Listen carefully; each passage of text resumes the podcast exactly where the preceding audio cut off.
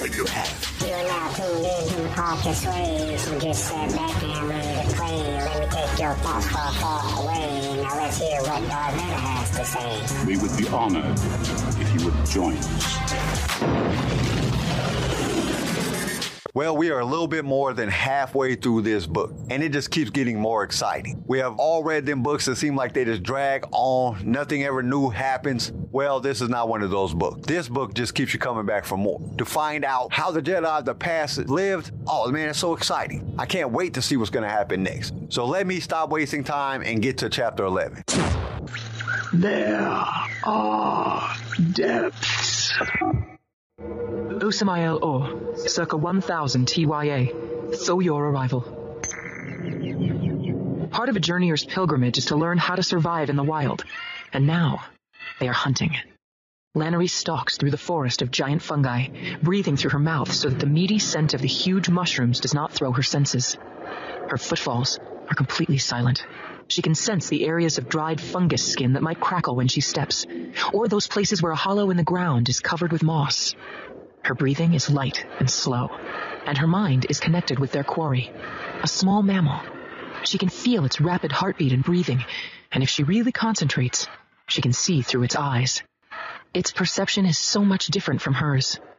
Everything it sees is shaded by the Force. It used to trouble her that so much wildlife on Tython was so in tune with the tides of the Force. But she has grown to learn that theirs is a passive relationship, it is only Jedi who can harness the Force and use it to perform great deeds.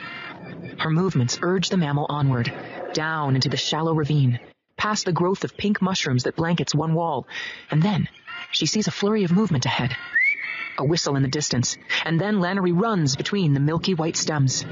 She revels in the silent movement, the breeze riffling her loosened hair, sweat lifted from her brow. When she arrives at the edge of the ravine and looks down, Dale is holding up the creature pierced on a spear he fashioned himself. She smiles. We make a good team, she thinks. But then that familiar pang of guilt stabs in once again. They are six days out from Stav Kesh, and every moment that passes, Lanoree knows she is lying to herself. Dale will never accept the Force, nor adjust to its ebb and flow. Silently, he skins, guts, and butchers the creature, builds a fire, and starts cooking the meat. Everything he does is methodical and skilled. He's learning so much. Lanoree remembers overhearing their father talking to their mother once. He's like a sponge, their father said. Every question of his I answer inspires two more. His thirst for knowledge is insatiable. He's going to be a great Jedi one day. It saddens her how her parents could have been so wrong.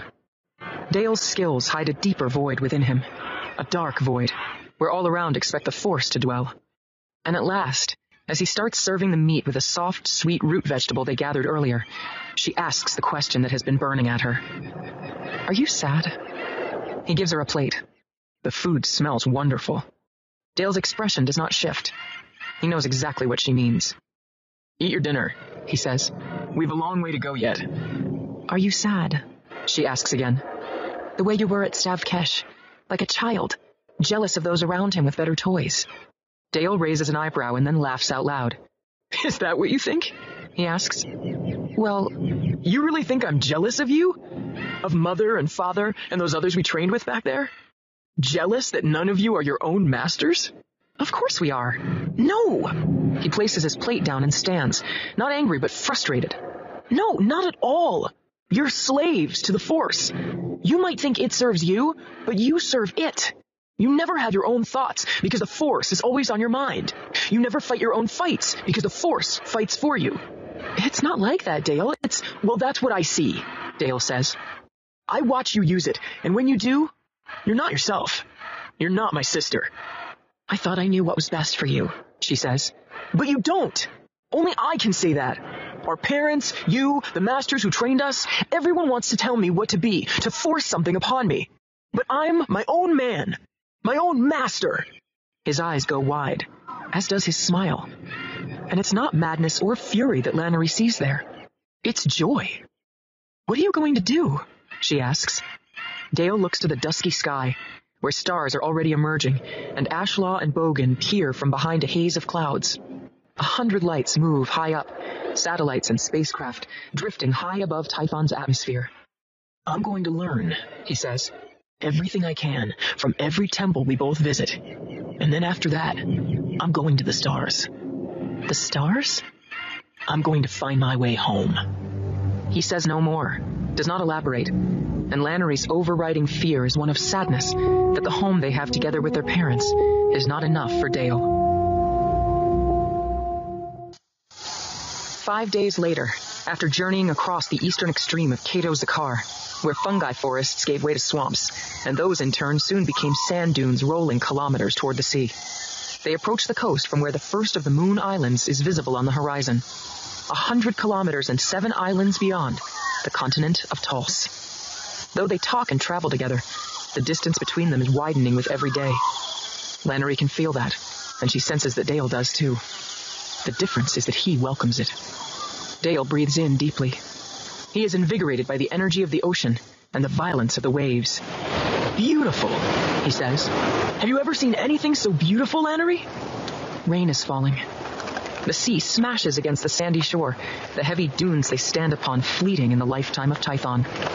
The waves are topped with a rolling luminescence in the dawn light, countless minute creatures casting their glow across the waters. She can feel the power through her feet. It is humbling and, yes, beautiful. It's amazing, she says. Puts your force to shame, huh? He grins, and the sea breeze blows sheets of rain that soak his hair. Lanoree does not respond, though she could. She could tell him that the power he feels is the force, because it flows through the sea as well as the air and rock, the plants and ground, the living things that fly and run and crawl, and the dead things that rot beneath the soil and under the waves. She could tell him, but he would not listen. Worse, he would not understand. So she closes her eyes, and the rain and sea spray soak her as well. Later, in the coastal port of Ban Landing, they are offered an escorted crossing to Tals. The gellfish swarms are further south than ever this year, the woman says. She has not told them her name, but she wears a ranger star at her belt. I've been across the Moon Islands and back seven times, and each time the craft I was in was attacked. I'd advise a scheduled crossing, journeyers.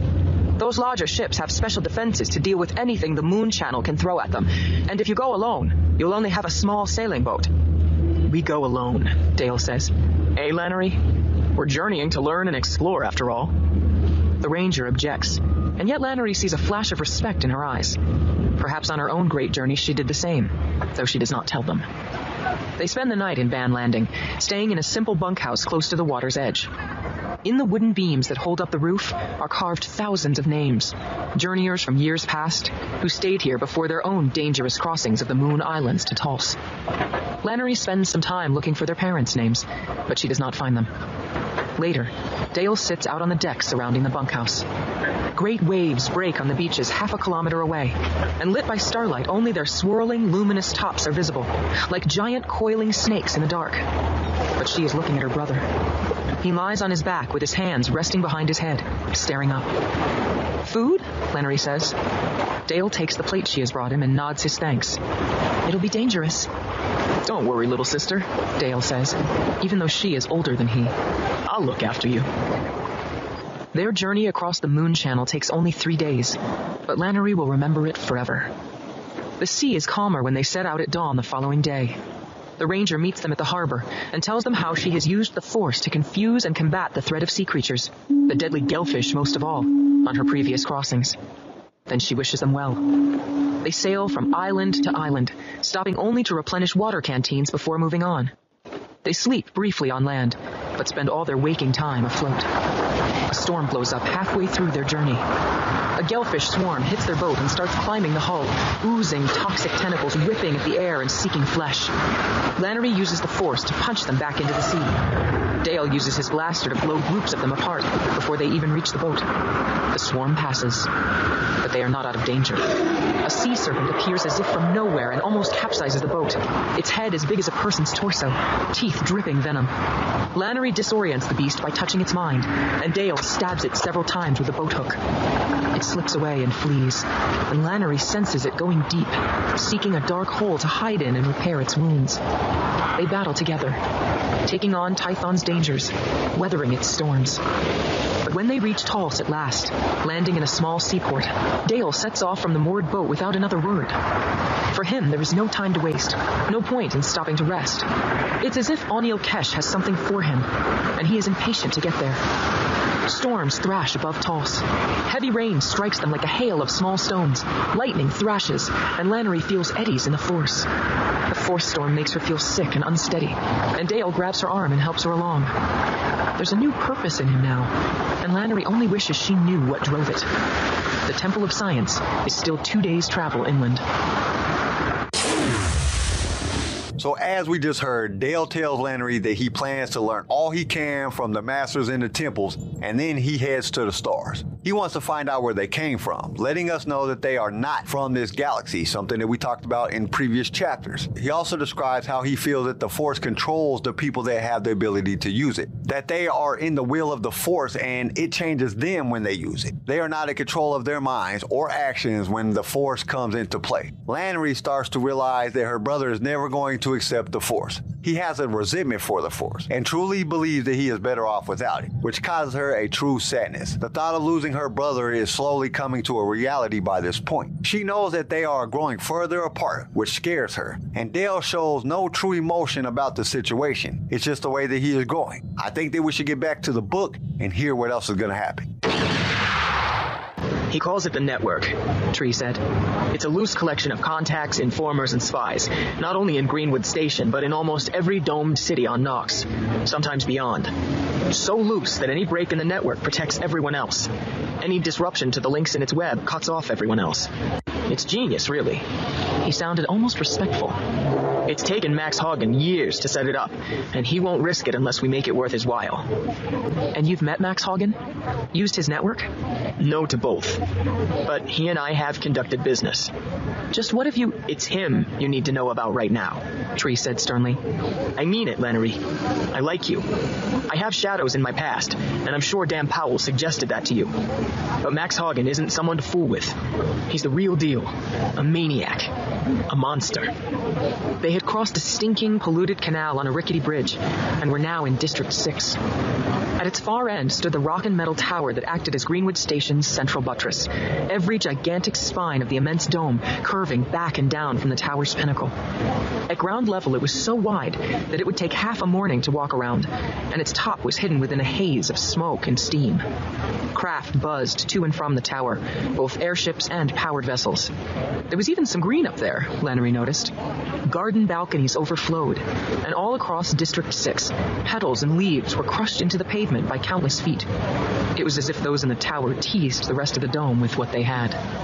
District 6 itself was a mix of large factory buildings, storage warehouses, contained outdoor parks for larger produce. Lanoree had seen a large area half filled with ranks of ground assault vehicles of various shapes and sizes, and a network of squares around which hunkered accommodation and administration towers. The squares bustled with people going to and from work, and the largest housed a huge market where workers spent their pay. They were closing in on that square now, a huge factory belching and thundering to their left, a soot smothered five story office building to their right. Lanoree wondered how people managed to live and work in such a place, but she knew that many did not have a choice. People were born and died on Nox, their lives mapped out from beginning to end. Most earned just enough to survive in one of the domes, sometimes affording a few luxuries from time to time. But to leave the planet would cost more than most could ever save in a lifetime. No doubt the corporations liked it that way. Lanoree looked up at the high dome, barely visible above them, and the noisy, stinking factory to their left. Dale could be anywhere here. She felt a rush of urgency, not only to catch him, but to see him again. I've dealt with monsters before, Lanoree said. Yeah, and fought them, I'll bet. But Max Hagen is a monster with brains. Four years ago, he was crossed by a family from Volkhaus on Chicocqua. They'd bought some information from him that helped them establish a production base in Crystal City, a dome 800 kilometers south of here. Then they refused to pay. Killed three of his messengers and withdrew to Chicocqua with all their business gains intact.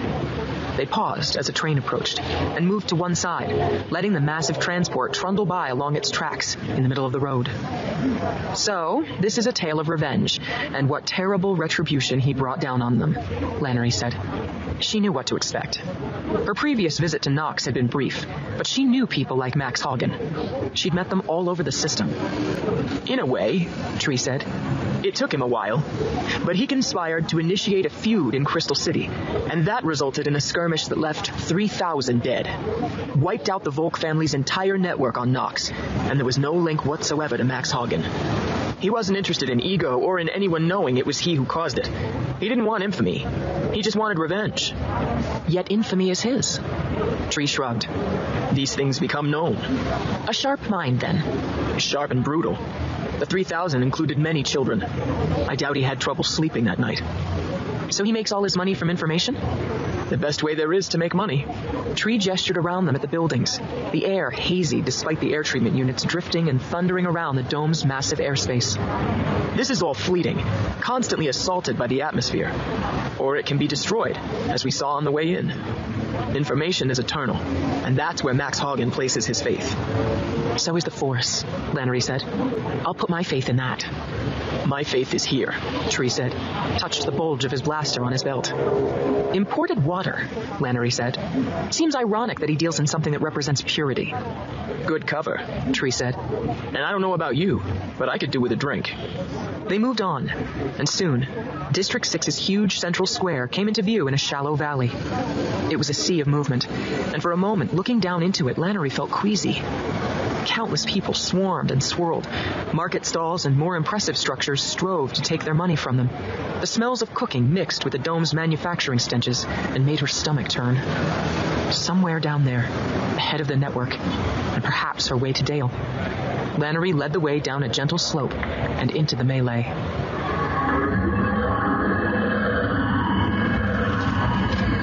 The end, Max Hagen was easy to find. Perhaps he believed that concealment would make him seem more suspicious.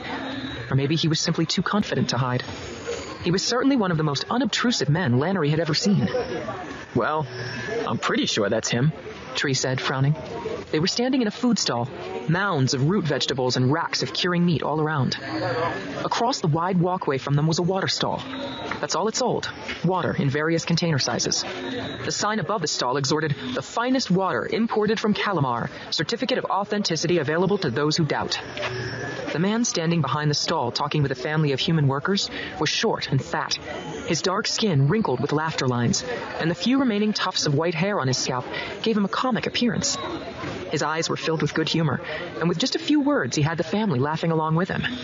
It is, Lanoree said. He has four people around him. The Nobri at the lizard fighting pit along the way, three stalls away.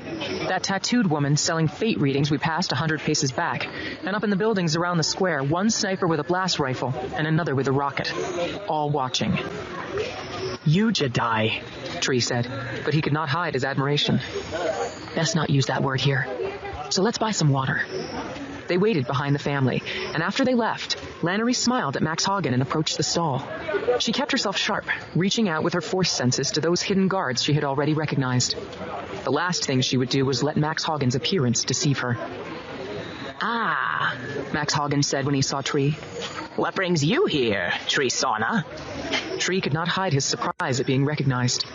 Perhaps they hadn't dealt face to face, but it seemed Max Hagen always knew who he did business with. He's my guide, Lanoree said, and we'd like to buy some of what you're selling. Max Hagen glanced back and forth between them, and never once did his smile slip, not even from his eyes. He scratched at the corner of his mouth, and Lanoree tensed, hand drifting a little closer to the sword hidden beneath her robe. She probed at him gently, but before she'd even touched his mind, she flinched back. His thoughts were such a pit of filth that she could almost taste their rot. Jedi, Max Hagen whispered. And so? Lanoree asked.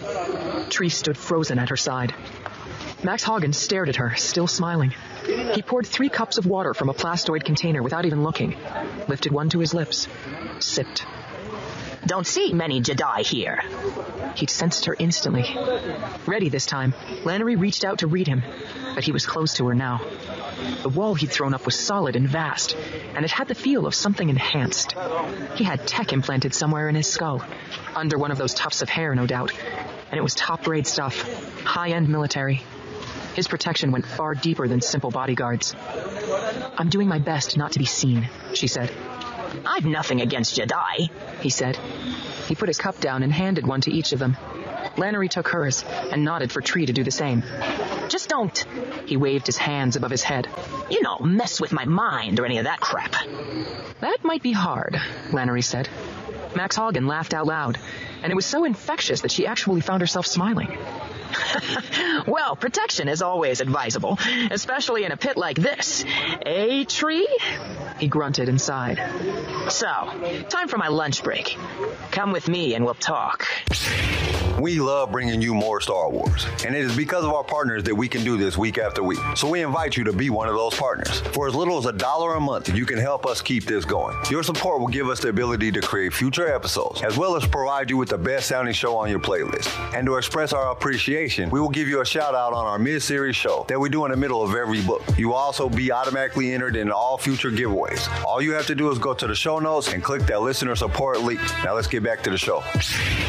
He took them beneath the square, descending one of the many staircases. There was machinery down there that powered lights and air filtration, and also places where less acceptable business was conducted. Brothels, drug bars, fighting rinks. Lanoree sensed and saw them all, built in ruins that were testament to Greenwood Station's past. Sometimes it was easier to build new upon old. But Max Hagen had no interest in such underground endeavors. Through three doors, along several corridors, and then down a secret staircase concealed behind a locked wall panel, they emerged eventually in a room that might have impressed those corporation officials in their high tower. Nice, Lanoree said as he led them inside. They were on their own, yet she had no doubt Max Hagen was well protected here. She felt the weight of battle droids buried in the walls, and suspected that his implanted tech probably controlled everything about this room. One wrong move, and chaos would erupt.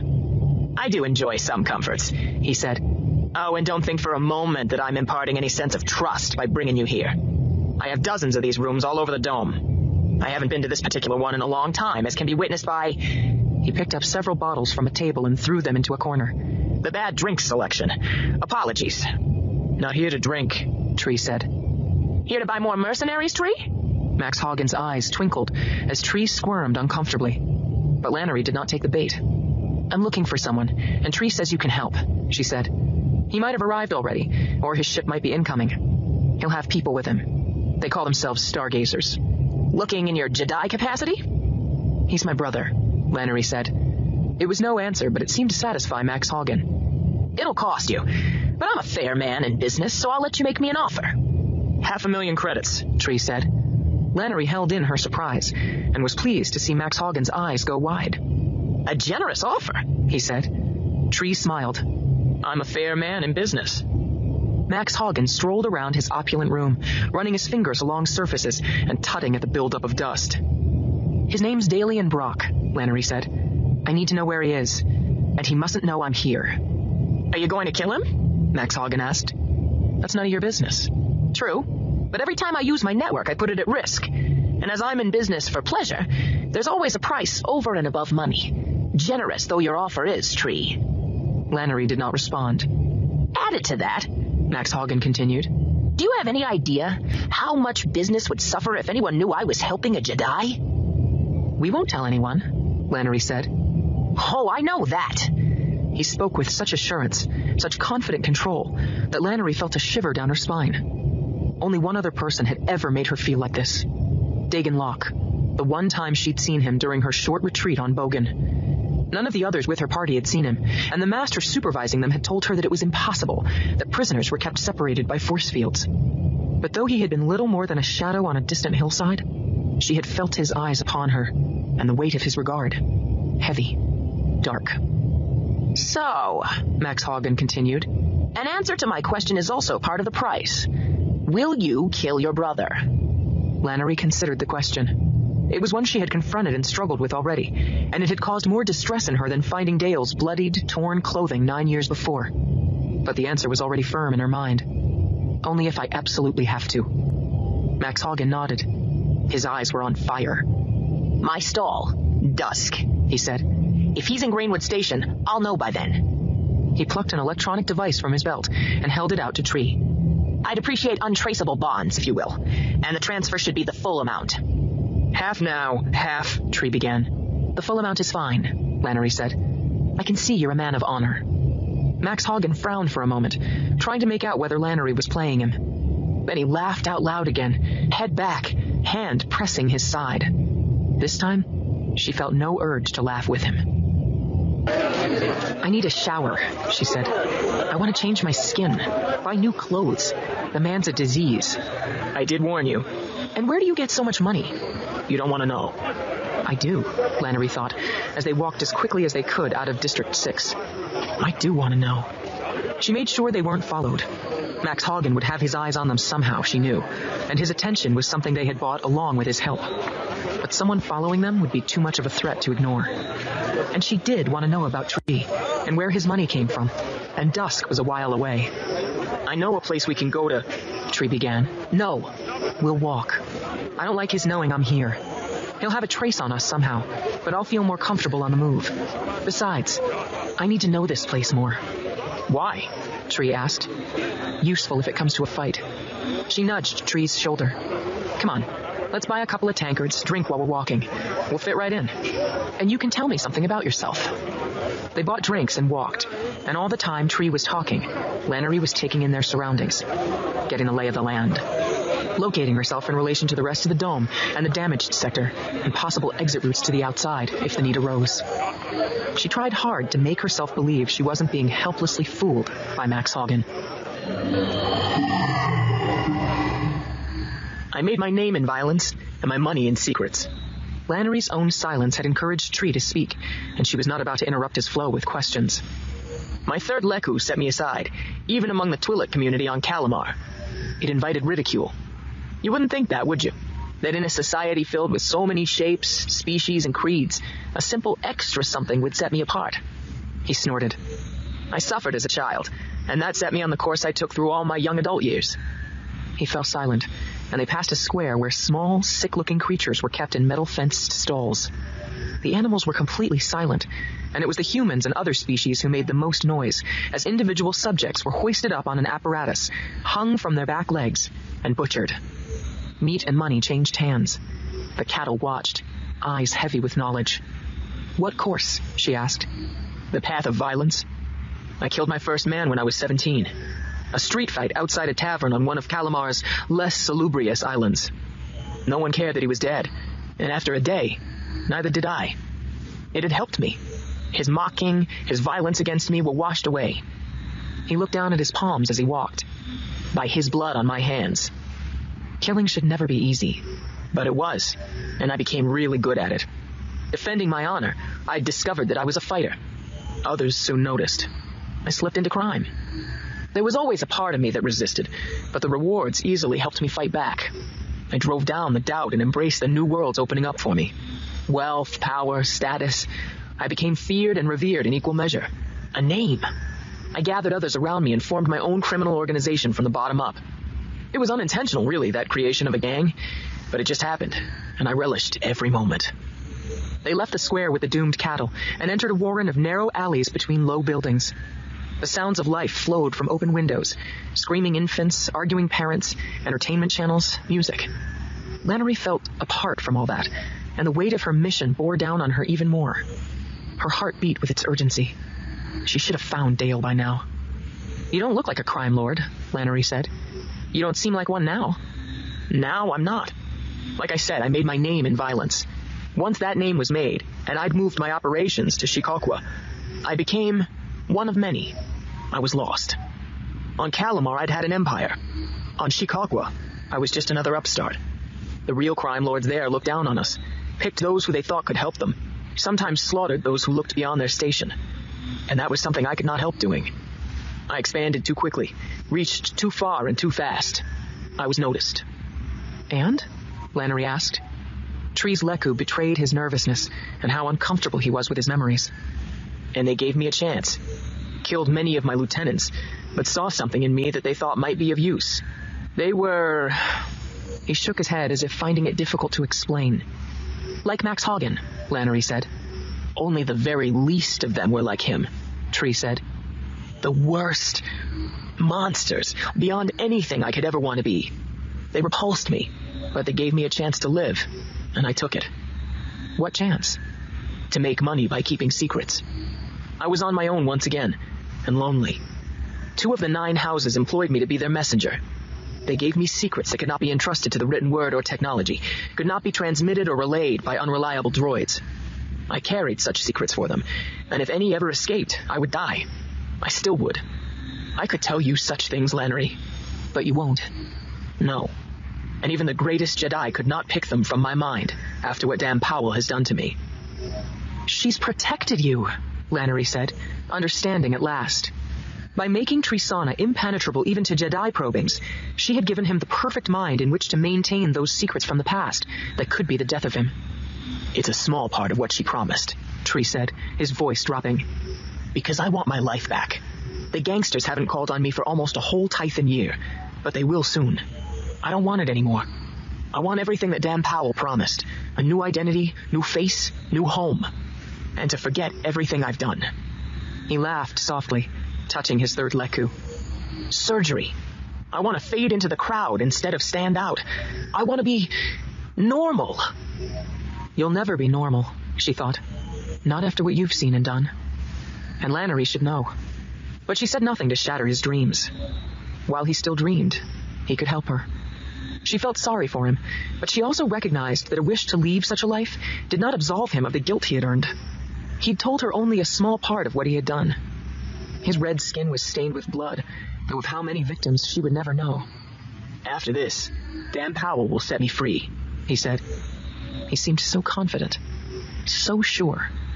She's a master of her word, Lanoree said. And she gave me a large part of what I am, too.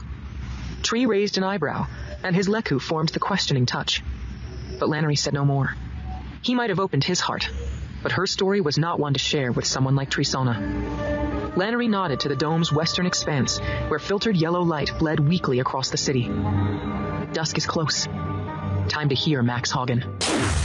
So here we are, and Lanoree and Tre are getting more desperate to find Dale. And at this point, it sounds like they've exhausted every option that they can use to find him. The planet that they have followed Dale to is a planet that designs technology, and it has a lot of criminal type people on it. And Lanoree and Tre find that they will, will have to use some of these criminal type people in the crime underworld to find Dale. This is where Max Hagen comes into play. Max Hagen is a crime lord that makes a living off the sale and use of information. After their meeting, Max tells him to come back later as he uses his organization to find Dale and the Stargazers. So as they wait for the information, Tree opens up and tells Lanoree more about himself. He goes into detail about his past criminal activity, which is really bad. And Lanoree finds herself not liking what she is hearing. He's a monster, but he also wants to escape this, which explains why he is there. His ties to the criminal world show why the Jedi Master recruited him and why he is wanting to escape his past. This is also why he volunteered. The plot thickens in this chapter as more information is revealed.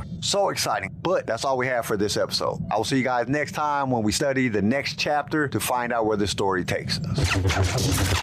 Thank you for listening to Sway. Join us next time for more Star Wars adventures. If you would like to listen to other episodes of the show, you can find us and subscribe on your favorite podcast directory. If you enjoyed the show, we would greatly appreciate a five star review. Once again, thank you for listening, and may the force be with you.